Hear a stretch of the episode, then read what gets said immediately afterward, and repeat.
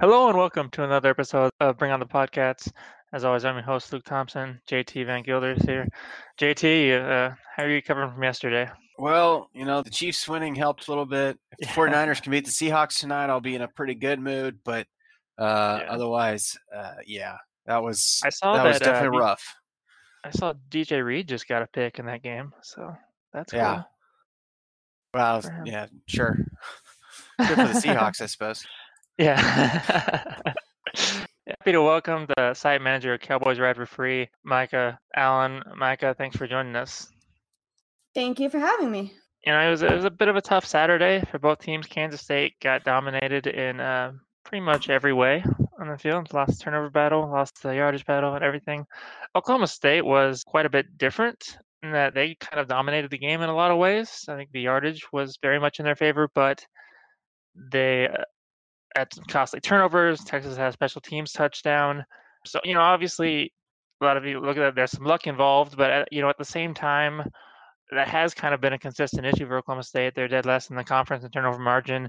So as Oklahoma State fans, you know, do you look at that as as a fluke or kind of just your weaknesses coming back to bite you a little bit? It's definitely weaknesses. Spencer Sanders is a roller coaster. yeah. no, he does these really great moments and then turnovers happen. But, you know, at the same time, the next play, he'll bring it in himself for a touchdown. So you're like, well, I mean, um but it's definitely it, it's definitely something that that comes to bite them and it could have cost them more than it did against iowa state you know so those turnovers are contributing to a significant portion of opponents points so you don't want that so it's definitely something that they are going to have any shot of winning out they're gonna have to work on that turnover margin and ball security Yeah, and K State leads the conference in turnover margin. It, it really seems like K State's gonna probably need to win the turnover battle to, to win this game. Don't you think, JT?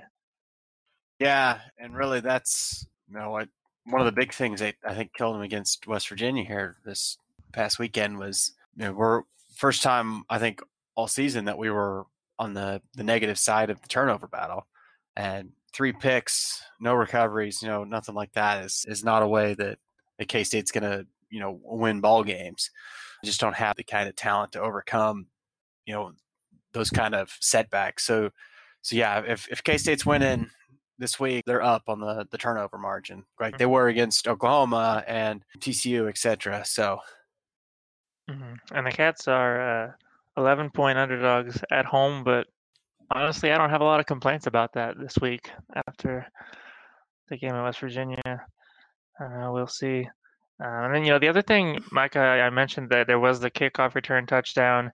Is that something that Oklahoma State has had a problem with? Because that would also be good news for Kansas State. No, that's the first one of those that we've seen in a while. When that happened, I was like, because of course. and then, you know, after that, that really put the momentum. Say there was something like 15 and 3 as far as scoring differential after that. And so that just really, I feel like, broke the confidence of the team a little bit. But like I said, it that's not something that tends to happen. And that might have been why it threw them off so much is that that's not something that we've seen happen recently. So Yeah, yeah. And so, uh, you know, facing Oklahoma State, I feel like the first thing you got to look at is, and we were talking about this a little bit last week, there aren't a whole lot of wide receivers that are great in the Big 12 this year, but Tylan Wallace is just kind of uh, up in a class of his own. You know, he's got 158 more yards than anybody else. Uh, how much better is he than any every other receiver in the Big 12? Do you think? just just go ahead and give him the Biletnikoff. Yeah. Please. um I mean, there are it doesn't matter whether he's in double coverage or not, you know, he's going to do what he needs to do to come down with the football, um, which is amazing. And I think that's, I think that Spencer has a bit of an issue with honing in on him too much, focusing in on him too much, because I feel like he's really confident in Tylan's. You know, I, I I said all that stuff about Tylan, but at the same time, you know, that's not always a good idea. If, if he's covered, you know, as much as he tends to be, then sometimes it's not a great idea to throw it his way. But, you know, I think he's so good that Spencer is like, I'm just going to throw it to Tylan because I know he's going to be able to do what he needs to do to catch it. And so I think that that's that's huge. Oklahoma State's really lucky to have Tylan and for him to come back for a second year. And I, I just I can't say enough good things about the kid from you know on the field to off the field. He's a really good human being too, and you don't tend to see that a whole lot. So you know, a football player, absolute monster, and then he's also just a really great guy. So I'm gonna miss him a lot when he's no longer on the team. Yeah, and I would say kind of especially at the wide receiver position, those guys tend to be kind of cocky sometimes, and you know, always open that sort of thing. But mm-hmm. uh, yeah, I mean, you were talking about the how how good he is at coming up with balls in traffic, but you know what amazes me kind of was when I watch Oklahoma State is how often he gets wide open. Still, I mean, is that just him running routes well, or is that schemes, or you know, how does a guy that good still get that open frequently? I think a part of it has to do with the fact that you know you've got Chuba, so you kind of are forcing defenses yeah. to pick their poison, and you know we saw it Saturday with Texas. It's you know this dilemma of well do we want to cover the number one wide or you know the one of the best running backs in the big 12 or do we want to cover one of the best receivers in the big 12 it's kind of a, a pick your poison situation which is why i think tylan is um you know i, I tweet all the time leaving tylan wallace wide open does not seem like a good a good idea yeah. but people still do it and like i said i think it comes mm-hmm. down to you just don't have enough personnel to cover both of them. And I think a lot of the times they choose Chuba because, you know, the rush defense in the Big 12, I guess, tends to be a little bit better than the pass protection. Mm-hmm. So, you know, it's it just comes down to the fact that we have some really, really, really talented weapons on offense that they can't cover all yeah. of them.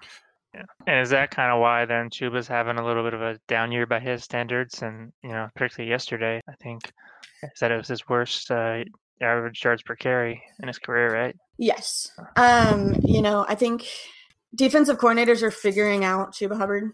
You know, last year he came out of he came out of, and so people were just like, what do we do about this guy? But now they've kind of figured him out and he's not able to to be as much of a threat as he once was. I mean, he still he still is a threat and he will still push off a defender and you know he's really good at yards after you know yards after and things like that so you know he's still good you know he's just had a bit of a like you said a bit of a down year for his stand mm-hmm. you know the crazy off season i think that right. has a little bit to do with it him and spencer you know you have to you have to think about the fact that this spencer hasn't technically played a full season yet and so, you know, you've got that where, you know, they're still, I think they're still kind of learning each other a bit and, you know, getting used to each other.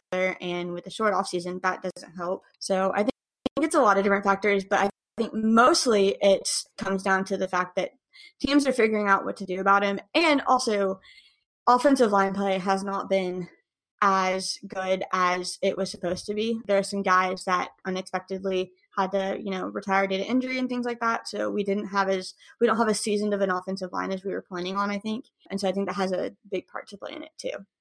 Yeah.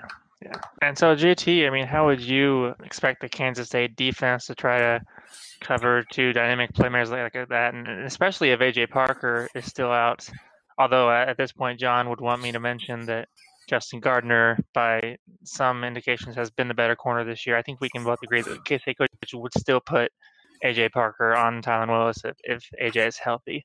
But you know, how do you think that's going to play out for the KSA defense? Well, you know, I actually disagree with you. I, I mean, I, like, I, I, think they'll stick with the plan of keeping Gardner on the outside, even if Parker's healthy. I mean, he's been really good in that nickel back slot, but they do a lot of passing off on coverage. They don't. I'd have noticed that it's not like you know Gardner follows a guy around. They're still pretty solid on letting a guy play a half the field and doing you know like like flipping the outside corners, but not really you know sending Gardner into the slot. So if if Wallace moves into the slot position, then yeah, Parker will get him. But you know, I definitely think you want to keep Justin Gardner on a guy like that, even though he did get burned a few times against West Virginia. But I, I, I think that's the model that you'll be looking for against Oklahoma State is especially what they did in the second half against West Virginia, who wasn't, you know, to their, you know, they, at that point they were up and they, they didn't need to attack quite as much downfield, but mm-hmm. but you're just gonna have to realize that you know Hubbard's gonna get his yards. Uh, whether you like it or not, just like LD Brown did, and so you you mitigate it as much as possible, and then you just prevent the big plays. You know, you don't let them go over the top, which is a pro, you know a thing they actually had issues with against West Virginia was letting them get over the top, and was not an issue that they'd had against anybody else. I mean, even Oklahoma, who mm-hmm. has some good talent out there, they weren't letting them get over the top. And so that'll be the thing is preventing Wallace from getting over the top and preventing Hubbard from getting past that, you know, that that second level. Like he may get, you know, five to ten yards a carry, but he's not going to get, you know, fifteen to twenty yards a carry.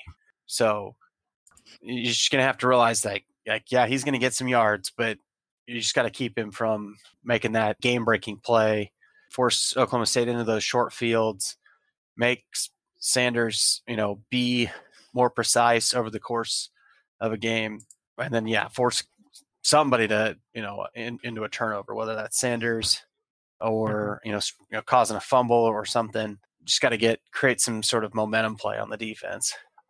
Mm-hmm. Mm-hmm. Yeah, Sanders did have the two picks last year in Stillwater, but wasn't wasn't good enough. K they still lost that game. That game uh, sucked.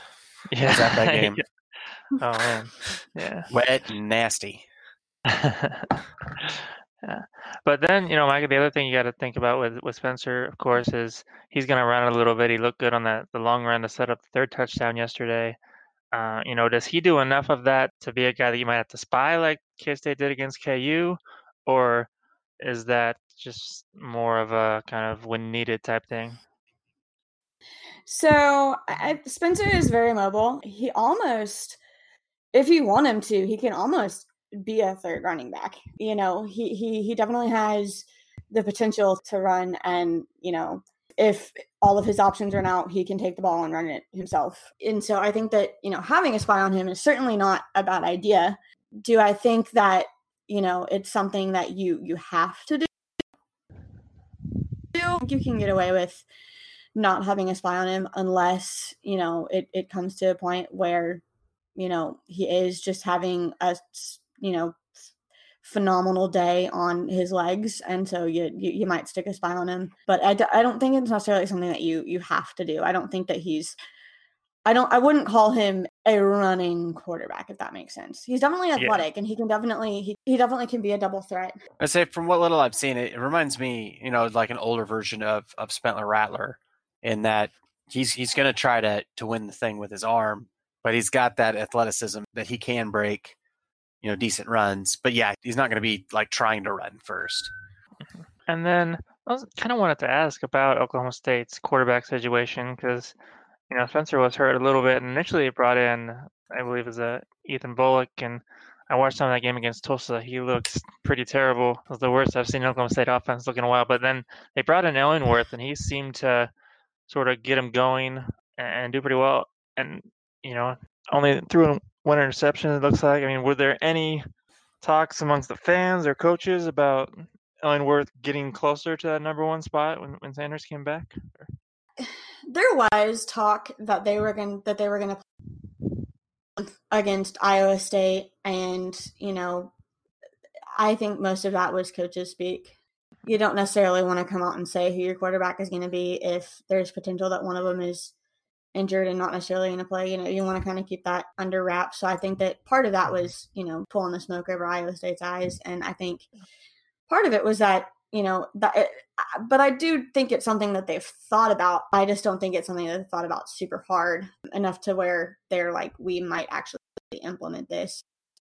Um, did a fantastic job but you know you know during the game yesterday there was a lot of bench spencer why are we still letting him play? Blah blah blah. And you know you have to you have to think about the fact that spencer is much more mobile than illingworth can think about being. And, you know, one of our writers made a point in our group chat. It's like, do you really want the immobile six six this Texas pass rush? I don't I don't think so.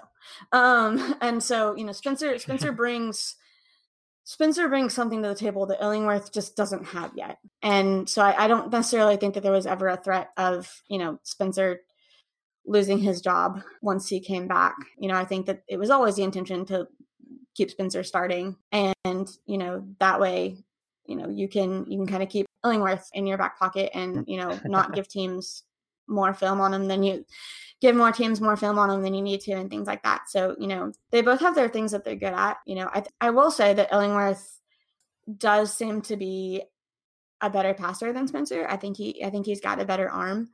But, you know, like I said, there's just it's hard to describe it. There's just something that Spencer has that Illingworth just hasn't gotten yet. Mm-hmm. And, you know, so I think that the reason why, you know, Spencer is starting and, you know, I think part of it was, you know, you see that whenever he makes mistakes and gets those turnovers, the next play is a touchdown, you know, that that he contributes to, you know, whether it be a really good dime of a pass or, you know, he runs it in himself for a touchdown. He he doesn't let those mistakes get to him, I don't think. He doesn't seem shaken, you know, as opposed to I I think that if Illingworth were to make those kind of mistakes because he's a freshman, so I think that, you know, at this point that they want to stick with Spencer.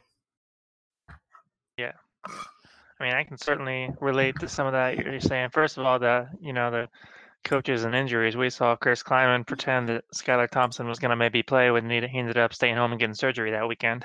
So, a great example of that. And then JT, I mean, it sounded kind of familiar when I would say Will Howard at least looks like he's a better passer than Skylar Thompson a lot of the time, but uh, Skylar does kind of seem to have that that factor that Will maybe hasn't quite mastered yet as a true freshman. Is that fair to say?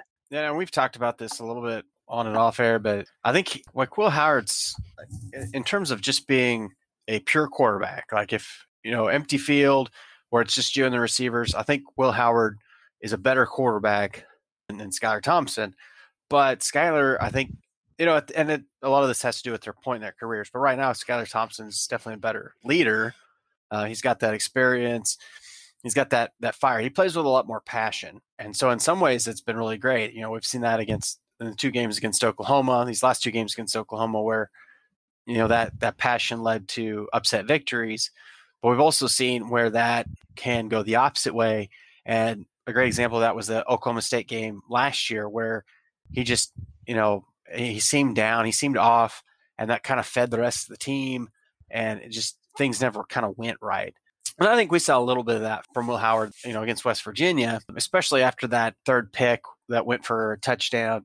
Um, and I think uh, at that point, the offense really turtled and, and just kind of said, okay, well, this isn't our day and, and let's move on. But, but I mean, there's still a lot of good, you know, to like about Will Howard and, and he's still real young. I think, you know, if both guys were healthy, I'd still rather have Skylar at this point, just because of that that leadership, that experience. But you know, we're we're still in a good place with Will Howard, but it's going to be tough, and we're, we're I think there's still going to be moments like that, even even this year, where you know it's patently obvious that we've got a, a true freshman kid that just turned 19 a couple weeks ago as the starting quarterback, and it's you know it'll it'll be rough. And Oklahoma State may be able to do some more things to rattle him. Then again, you know maybe those things don't affect him at home, and we can pull off uh, essentially a stunning upset this mm-hmm. week. Yeah, yeah. And then last thing I want to talk about the Oklahoma State offense is, you know, Chuba is obviously the, the feature back, but LD Brown has put up some pretty decent numbers too, with 262 rushing yards, about six yards per carry. Looks pretty good in the open field as a receiver. And I've seen, you know, what does he add to this offense? A way that Chuba can get some rest. Um, you know, someone to kind of take the load off of Chuba and you know just as effective. You know, I, I don't necessarily think Chuba has the receiving skills that LD Brown has, which is really nice. It's really nice to have a running back that you can throw to and know that he's going to catch it. Um, Agreed. You know, and I think, yeah, and I, and I and I think that you know he just adds another another dimension to the things running back that can catch the ball and can be a receiver for you, as well as, you know, make some solid runs, you know, evade tackles and things like that. Um, you know, I think that it's important to have you know, a couple of different options at running back, obviously. You know, I think Oklahoma State for a while has kind of had that one every down back. You know, before Chuba, mm-hmm. it was Justice Hill. And, you know, having that back that can share the load is really nice. Mm-hmm. Mm-hmm. Makes sense. All right. Well, yeah, we'll talk about the Oklahoma State defense. but Quick. First, we'll take a quick commercial break, and we're back. So, you know, the big story I think for Oklahoma State this year has been that that defense has been so good. So, Mike, what do you think? This is the best Oklahoma State defense since when? Um, I mean, at least since I have been paying attention to OSU football, which is yeah. since 2014, or I guess really late 2013.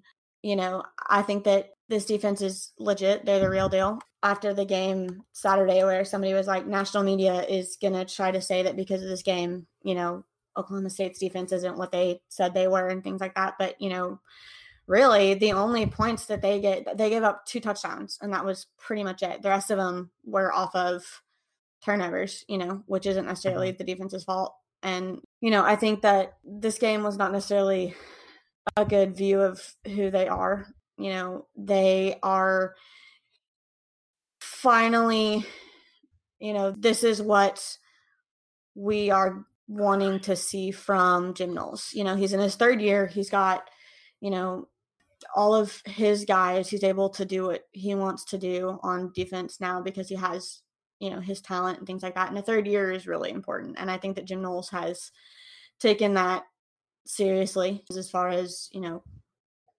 defensive packages and things like that. Another big thing about this defense is there's quite a bit of experience. You know, you had a lot of returners this year with guys like Tre Sterling, who has been awesome, and guys like Amen Ogbongbemiga and Malcolm Rodriguez, and you know, just there's a lot of guys on this defense that have quite a bit of experience, which which is always I think is always going to show in production and play. So yeah, yeah, and it seems to me, and correct me if I'm wrong, but the, the most formidable part of this defense is that secondary. You've got Tre Sterling, like you said, and he's leading the team in tackles.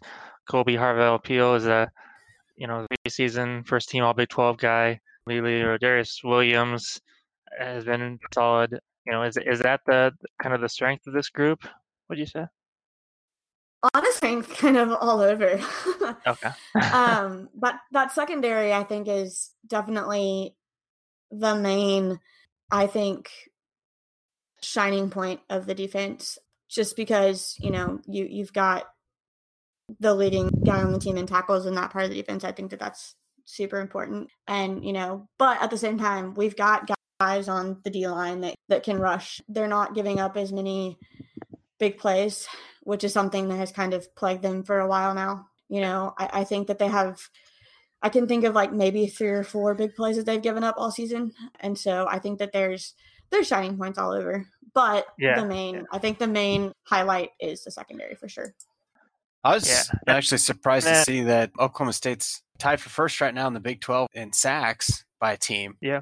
But then they're they're only sixth with three interceptions, which you know, so like the secondary is is really solid and they're you know really strong, but they're just not creating those disruptive plays, which isn't a bad thing. But they're definitely getting a lot of pressure on the quarterback, which definitely helps the secondary look better. Mm-hmm. And, it makes sense when you've got a secondary that can probably lock down pretty well on man covers that gives you the chance to to send more guys and get to the quarterback more often. I would imagine. Yeah, yeah, I'd, I'd be interested to see how many of those sacks are coverage sacks. You know, the you know the quarterback's just holding it forever because there's nobody to throw to. Mm-hmm, mm-hmm. And one thing I wanted to, to point out with the you know, Oklahoma State's got a defensive back leading the team in tackles, and I'm, I'm sure it's not a situation like KU where at least when K State played them, their leading tackler was a cornerback, which is normally bad news for the rest of your defense. Uh, not, not so much the case here. Uh, I don't know, Micah. Do you have any thoughts on what JT was talking about? Are, are you seeing a lot of coverage sacks, or is it guys bursting through quickly? Not necessarily. I don't think that it's an aspect of quarterbacks having to hold the ball too long because there's no one to throw to. But I, I think mm-hmm. it's just just speed you know, I think that they're just able to get there quick. And, you know, get the quarterback before he can even necessarily think about what he's going to do sometimes.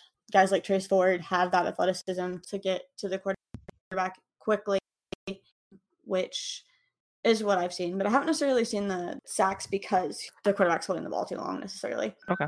okay. And then one matchup that'll be interesting if K State can can move the ball a little bit and get to the red zone. K State's got the number one red zone offense in the conference. I think they're still 100% right now. Oklahoma State though has the number one red zone defense. They've only given up given up six touchdowns and 14 trips to the red zone for opponents. You know, what do you think that matchup's going to look like? And you know, why does Oklahoma State do so well in, on the red zone defense? That's going to be interesting for sure. You know, I, don't. I don't think they've had a ton of situations where they've had to, you know, face a team that is just really good in the red zone. You know, they've been fairly successful in keeping teams from even converting on third down. So they haven't really done a whole lot in the red zone. So it surprises me that they're the number one red zone defense. But, you know, I think that it, it's just going to come down to, you know, locking in, you know, making sure that all the bases are covered and, you know, you, you know, what your job is and hopefully, you know, mm-hmm. keep them from the red zone would be great. you know, but when you do get down to the red zone, it's just about, you know, kind of locking in and focusing and, you know, making sure that you you have that that execution and that the play goes the way that it was supposed to and you don't, you know, miss something and then all of a sudden he's around you and in the end zone, you know. So it's just about yeah. just about locking in and making sure people are covered. Yeah. And then this is kind of a, worrisome stat, I think, for K State fans. Uh, you know, Kansas State's been pretty terrible with their down both sides of the ball. Oklahoma State's offense has been solid, but the defense is opponent third down conversion percentage is 18%. And the number two team in the Big 12 is Oklahoma at 31%. So that's a pretty substantial margin. Is that, are they forcing long third downs or are they just really locking down uh, on third down plays? So in the Texas game, a lot of it was Texas shooting themselves in the foot and creating their own long third downs. you know, but they they definitely are, you know, creating those those long situations. And it's also just whenever they do have, you know, a long third down, it's just making sure that, you know, they're getting to the quarterback and making tackles quickly. And, you know, they've been doing a lot of, you know, blitzing. We've seen some of that from Knowles that has been fairly effective, I think. And so it, it's been a mixture of, you know, creating those situations, but also just whenever they are in a situation where they didn't necessarily create a long third down, but they're in, you know, a, a mid range to, to shorter third down. It's it's just been being able to get to who has the ball, kind of being able to see, see what they're gonna see what the offense is gonna do and being able to counteract it. So yeah, yeah. And then JT, from a K State perspective, I would say certainly, you know, the shaky quarterback play and the, the, the tendency of the wide receivers to drop a lot of passes are, are key ingredients for failing on third downs. But um, you know, what does K State need to do to get better? And then you know, the defensive side as well, especially yesterday, they struggled. They gave up, I think, six of the first nine conversions attempts that that West Virginia had. They made it. I know. We just got to get back to our identity on offense and get the ball to, to Deuce Vaughn any way you can and get you know get things moving on the ground. I felt like just to try to air it out way too much, you know, early on, right. which you know we're trying to break tendency, and I understand that, and I understand what they're trying to do from the offensive game plan. I just don't feel like you know when it was obvious it wasn't working early on, they just kept trying to do it, and I would have much rather have seen them, you know, switch that up and say, okay, well, breaking tendency is not working. Let's go back to what we're good at. And then create some situations where you can get the ball out of the quarterback's hands a lot faster.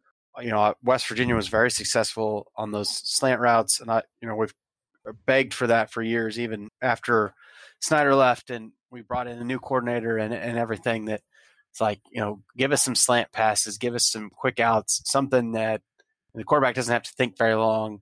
The receiver doesn't have to create a whole lot of separation. You know, the O line doesn't have to block for very long. Just something where you get the ball out of out of their hands quick, and then you know, you, even if it's only picking up five or six yards, it's still five or six yards positive. and if you can do that every play, that's a pretty consistent first down. So, but yeah, then you've got to stay out of third and longs. We are abysmal, Right. offense and defense, on third down. That's uh, pretty much the bane of our existence at this point is third down. So uh, uh, it doesn't matter which unit it is. If, if we're on third down, it's it's probably not going our way. So on offense, uh, get out of third and longs. On defense, you know, got to get out of that third and short. Got to keep them from getting that, you know, that third third down conversion. That killed us against West Virginia. It's killed us in the past. When we can prevent, you know, sustained drives, giving up those third and longs, then they do a lot better. So those that's that's really we just got to get back to what we're good at: running the ball, getting the ball to to Deuce Vaughn any way you can, and hopefully have you know Malik Knowles start catching more passes. yeah, that would be nice. That would be nice. And so, you know, looking ahead, uh, thanks to Oklahoma State's, let's call it generosity, uh, Kansas State is still tied for first in the Big 12 with Iowa State. But, you know, we talked about that line. I think that kind of indicates where these teams are right now, and rightly so, in the eyes of a lot of people. Uh, so it's Oklahoma State. I mean, given, given the caveat that it is 2020 and anything can happen, but h- how heavy of Big 12 favorites right now are Oklahoma State, Micah? Hmm. To like win to win the whole thing? Yeah, yeah. Let's say to win the whole thing. Hmm.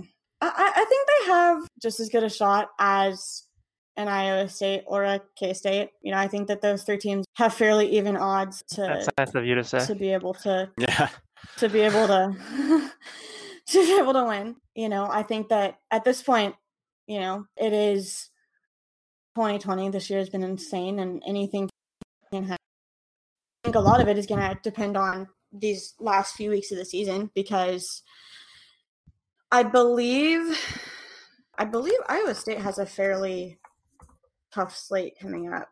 Mhm. Um, K-State certainly does. They have they have the benefit of the fact that they've already played OU, and so has K State, and Oklahoma State hasn't, Mhm. and we know how Bedlam tends to go. Yeah. So you know, Do you think Oklahoma point, State matches up better this year? Will you? Yeah. Yeah, you know, uh, I, I, I, have my I have my reservations about saying anything good when it comes to the Okay. Bedlam game because it always comes back to bite me, you know. But I, I think that you know these last few weeks this season are going to be really, really telling because let's see, Iowa State's got Baylor, K State, Texas, and West Virginia. You know, I mean, the the three teams that have the chance to be the second team in the Big 12 championship all kind of play each other in these next few weeks. So I think at this point, it's really anybody's opportunity to go and grab it. You know, it certainly doesn't help that that Texas all certainly doesn't help anything. So you know, if Iowa State were to beat Texas, then Oklahoma State loses the the head to head there. And then if Oklahoma State doesn't win Bedlam, K State and Iowa State both have the head to head there. So, Mhm. you know, their chances actually might, thinking about it, their chances might not look as good. So we'll just have to see what happens, I guess. Yeah, yeah, okay. Then, so the next thing I wanted to ask you, and I'll, I'll try to ask this nicely, but uh, so Mike Gundy, obviously a great football coach. He's done a lot of good things at Oklahoma State, but he's done some things off the field, particularly this offseason, that have kind of generated some negative press, the OAN stuff, and some of the, you know, saying some things. I, I imagine that be something like the Chiefs fans' relationship with Tyreek Hill, maybe. But you know, what what's that relationship like with the fan base and, and Mike Mike Gundy right now? I think he's on fairly thin ice, are, are kind of just over it. And, you know, nothing really shocks the fan base anymore, you know, but at the same time, he does have a good reputation as far as, you know, on the field. He has a fairly good reputation on the field. But in the past few years, the on the field reputation hasn't necessarily been up to snuff either. So, you know, it's it's become kind of this combo of you're not a super great human being off the field, and your on the field production isn't as good. So you know you're you're on pretty thin ice, buddy. So I think the fan base is to the point where they want to be loyal because Gundy has been there so long, but at the same time, they are really tired of a losing to Oklahoma every year, and b having opportunities the Big 12 and then just not being able to lock it in and do it, you know. And they're tired of the conservative playmaking and, you know, they're tired of the on the field production being playing to not lose as opposed to playing to win. And they also are just kind of over the off the field stuff. They're like, really? you know, Yeah, what, what's up with him and and pistols firing? That seems to be getting a little testy between those two. Well, uh, they were the they were the people. One of their staff members was the person that posted the picture of Gundy in the alien shirt. Mhm. You know, and he he he didn't think that that was very nice of them, basically.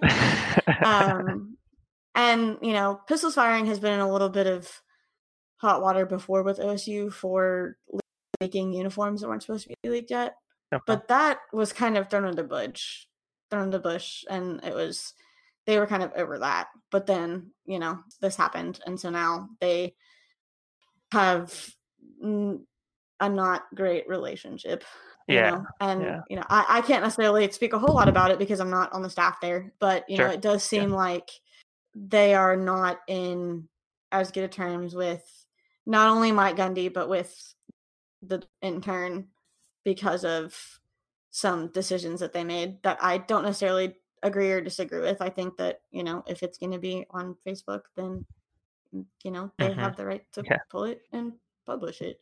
But you know I, I don't necessarily think from a would I have done it? Probably not. You know type of situation. So you know ultimately I, I think they'll I think they'll eventually make up just like other things that have happened in the past with different media outlets. They'll kiss and make up and it'll all be okay here Mhm. in Yeah. probably a couple seasons, you know. But at this point, they are not his favorite.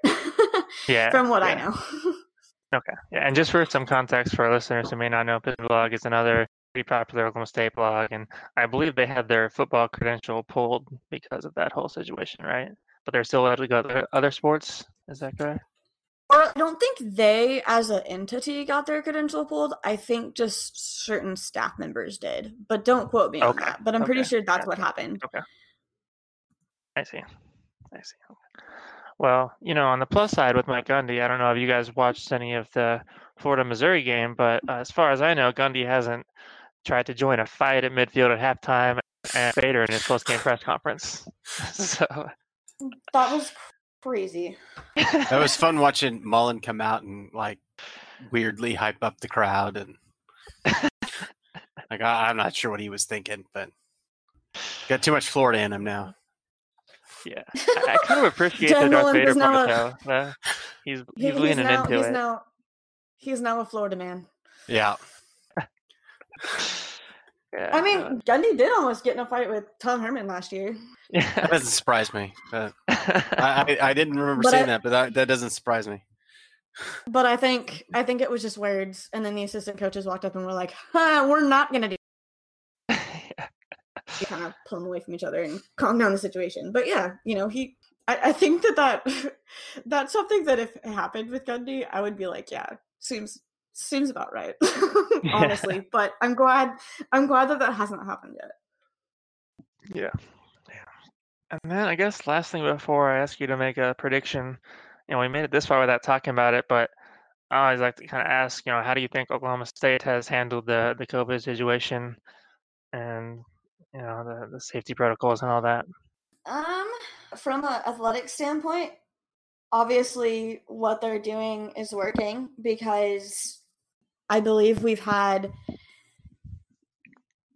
two weeks now in a row with no new cases, which is awesome. It means that you know everyone is doing their part. I I do see I do see quite a bit of you know either people in the stands not necessarily wearing a mask, and if they are, it's like down at their Mhm. chin, and I'm like, that's not helpful.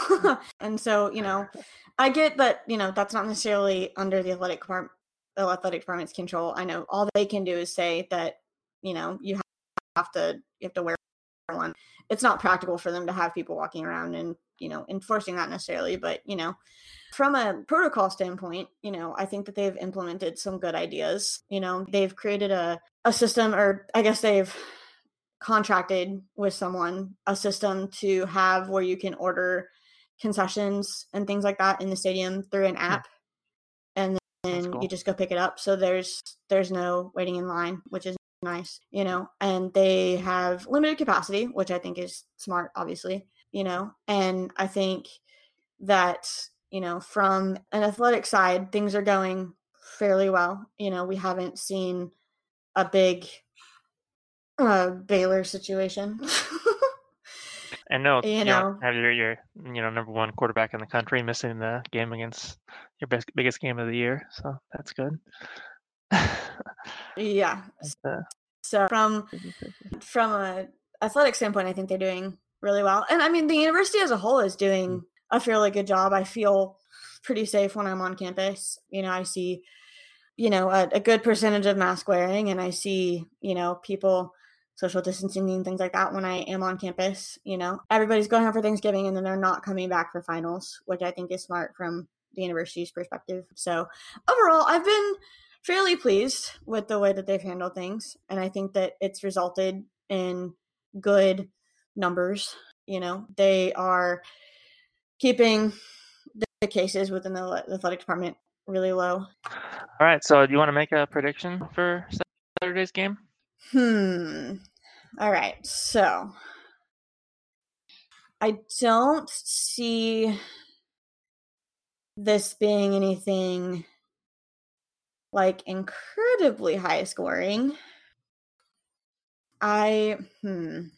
Let's see. Let's go with Oklahoma State 35, K State 21. That's my prediction. I think that it's going to be back and forth for, you know, a couple drives, but then Oklahoma State's going to kind of get their footing and get a fairly a fairly convincing win. Yeah. Yeah. I think that's reasonable. Seems reasonable. What do you think, JT? Yeah, you know, I, I don't think K State is as bad as we saw them play against West Virginia. Yeah. But I, I still, you know, I feel like Oklahoma State's the favorite to win the conference, and they're definitely better than K State is at this point, just with everything they got going for them. I'd probably go up just a little bit and add a couple field goals in there, go 38 to 24, Oklahoma State. But it's, I, I think it'll feel closer than that uh, when it comes down to it. But with the back and forth, the way the teams are playing, but it'll end up, you know, being it'll look like a comfortable win for Oklahoma State. Mm-hmm. Yeah, I can I can see that. I think that that sounds about right. So, well, Micah, we appreciate you coming on. Twitter is is it Micah Allen eighteen? Yes, that's my personal Twitter, and then Okay. the handle for the site is at Cowboys RFF. And people can follow your work on cowboysrideforfree.com. Uh, I do have one complaint about your coverage, and I'm a little biased because there's a kid from here on the team, but I see nothing on your site about Oklahoma State's men's cross country Big 12 title on that they won on Friday. So More, more cross country the non- coverage, please. for the non the non revenue sports, we tend to kind of put them in a like weekly review type post. So I will talk about that in our review post on Monday. So Okay. I wish that we could cover everything, but there's only so much time that we have. All right, all right. I guess yeah, and it's so weird because now they have to wait until and they don't have the NCAA championships until March because of this weird COVID schedule. So it's gonna be yeah, it's a very it's, strange. it's situation. interesting. And then soccer doesn't have Mhm. an NCAA tournament at all, which is kind of sad. Yeah, that is sad. Interesting. All right. Well, Micah, thanks for joining us. Thanks, JT. Yeah. Thank you guys so Alright. much for having me. Yep. Take care. No Thompson. Signing off.